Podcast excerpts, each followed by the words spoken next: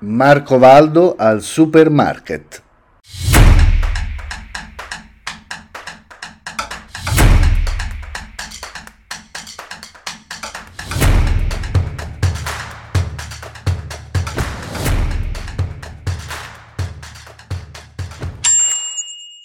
Allora, dillo.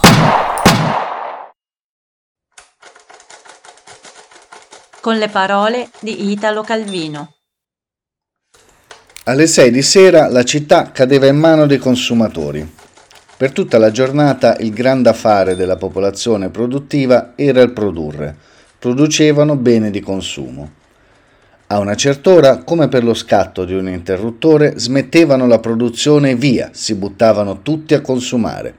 Ogni giorno una fioritura impetuosa faceva appena in tempo a sbocciare dietro le vetrine illuminate i rossi salami a penzolare, le torri di piatte di porcellana a innalzarsi fino al soffitto, i rotoli di tessuto a dispiegare drappeggi come code di pavone ed ecco già irrompeva la folla consumatrice a smantellare, a rodere, a palpare, a far man bassa.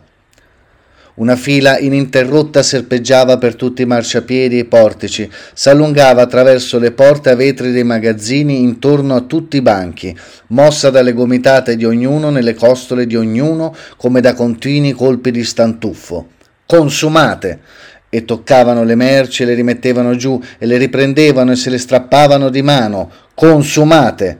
e obbligavano pallide commesse a sciorinare sul balcone biancheria e biancheria, consumate e gomitoli di spago colorato giravano come trottole, i fogli di carta, fiori levavano ali starnazzanti, avvolgevano gli acquisti in pacchettini e pacchettini in pacchetti e pacchetti in pacchi, legati ognuno col suo nodo a fiocco.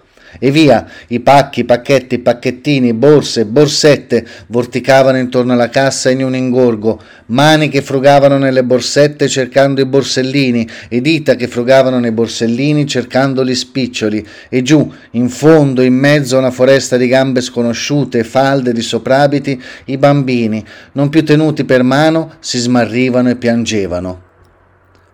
Una di queste sere Marcovaldo stava portando a spasso la famiglia Essendo senza soldi, il loro spasso era guardare gli altri fare spese, in quanto che il denaro più ne circola, più chi ne è senza spera. Prima o poi finirà per passarne anche un po' per le mie tasche. Invece a Marco Baldo il suo stipendio, tra che era poco e che di famiglia erano in molti e che c'erano da pagare rate e debiti, scorreva via appena percepito. Comunque era pur sempre un bel guardare specie facendo un giro al supermarket.